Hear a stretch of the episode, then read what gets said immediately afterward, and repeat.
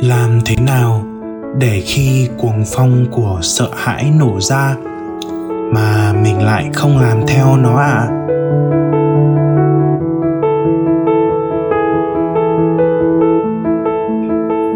Thầy trong suốt. Mình phải thấy được một thứ là không gian chứa nỗi sợ đấy.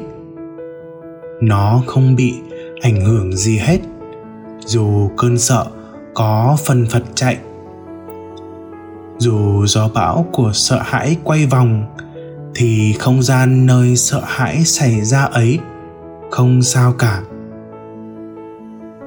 Nếu mình nương tựa vào đấy, mình giữ chặt lấy cái đấy, thì mình sẽ vượt qua được cơn cuồng phong của sợ hãi. Trầm cảm cũng thế thôi. Trầm cảm cũng chỉ là cơn thôi. Không ai trầm cảm từ sáng đến đêm được.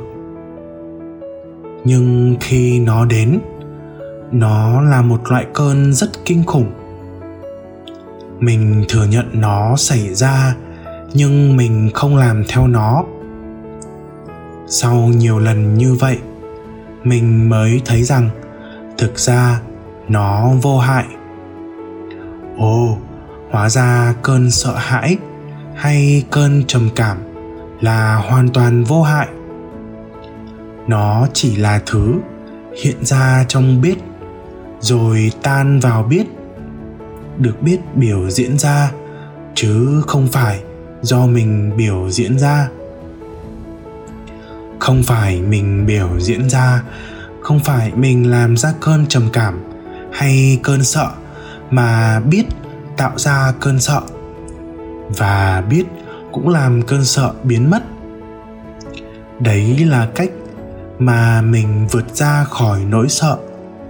Khi đấy, cơn sợ hãi càng ngày càng không còn sức mạnh nữa.